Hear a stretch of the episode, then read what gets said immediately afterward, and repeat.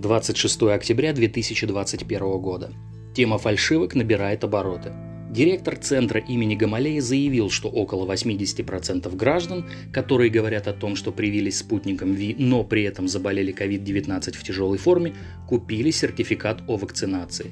Проверить это, по его словам, можно с помощью специального анализа на наличие маркеров препарата – он предположил, что у купивших сертификат психологически меняется представление, и они начинают верить в то, что вакцинированы. Люди тратят деньги, а потом за собственные же деньги заболевают и умирают. Они обманывают сами себя. У них, видимо, психологически меняется представление, они думают, что действительно привиты, ослабляют всякие карантинные ограничения, и риск заболевания у них резко возрастает в результате того, что у них изменяется поведение – Кроме того, они подвергают смертельной угрозе других, добавил он.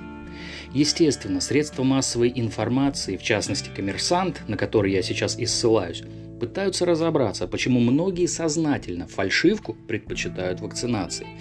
Вообще число предложений на черном рынке выросло после введения обязательной вакцинации для работников торговли и сферы услуг – Покупатели фальшивых сертификатов объясняют свои решения недоверием к вакцине, желанием сохранить работу, а иногда и тем, и другим вместе.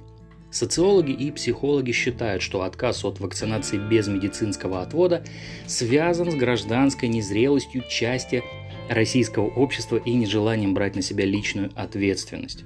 Медики называют покупателей и торговцев сертификатами биологическим оружием, провокаторами и мошенниками, из-за которых возрастает и недоверие к вакцине, и, собственно, угроза заражения. Но вот здесь, на мой взгляд, медики лукавят и путают причину и следствие, ведь именно принудительная политика властей и недоверие к вакцине разогнали маховик с продажей фальшивок, а не наоборот.